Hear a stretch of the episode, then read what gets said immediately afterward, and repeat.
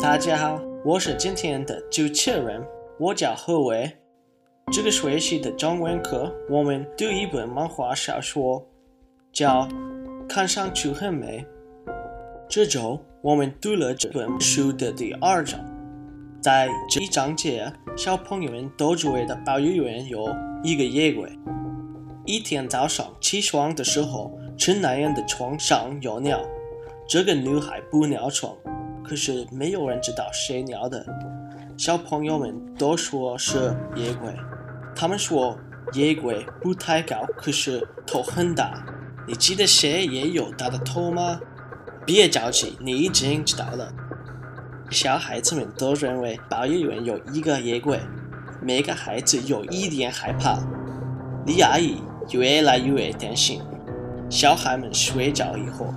李阿姨看见一个小孩的床上没有人，李阿姨看见一个梦游的男孩，就决定跟着他。这个男孩在梦里觉得被野鬼盯上了，太害怕野鬼，就逃跑到楼上。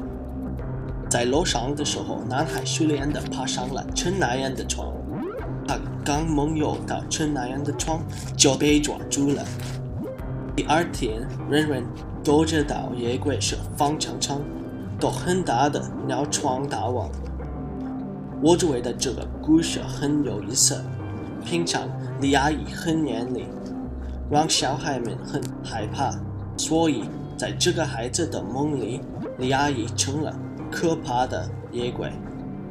感谢收听。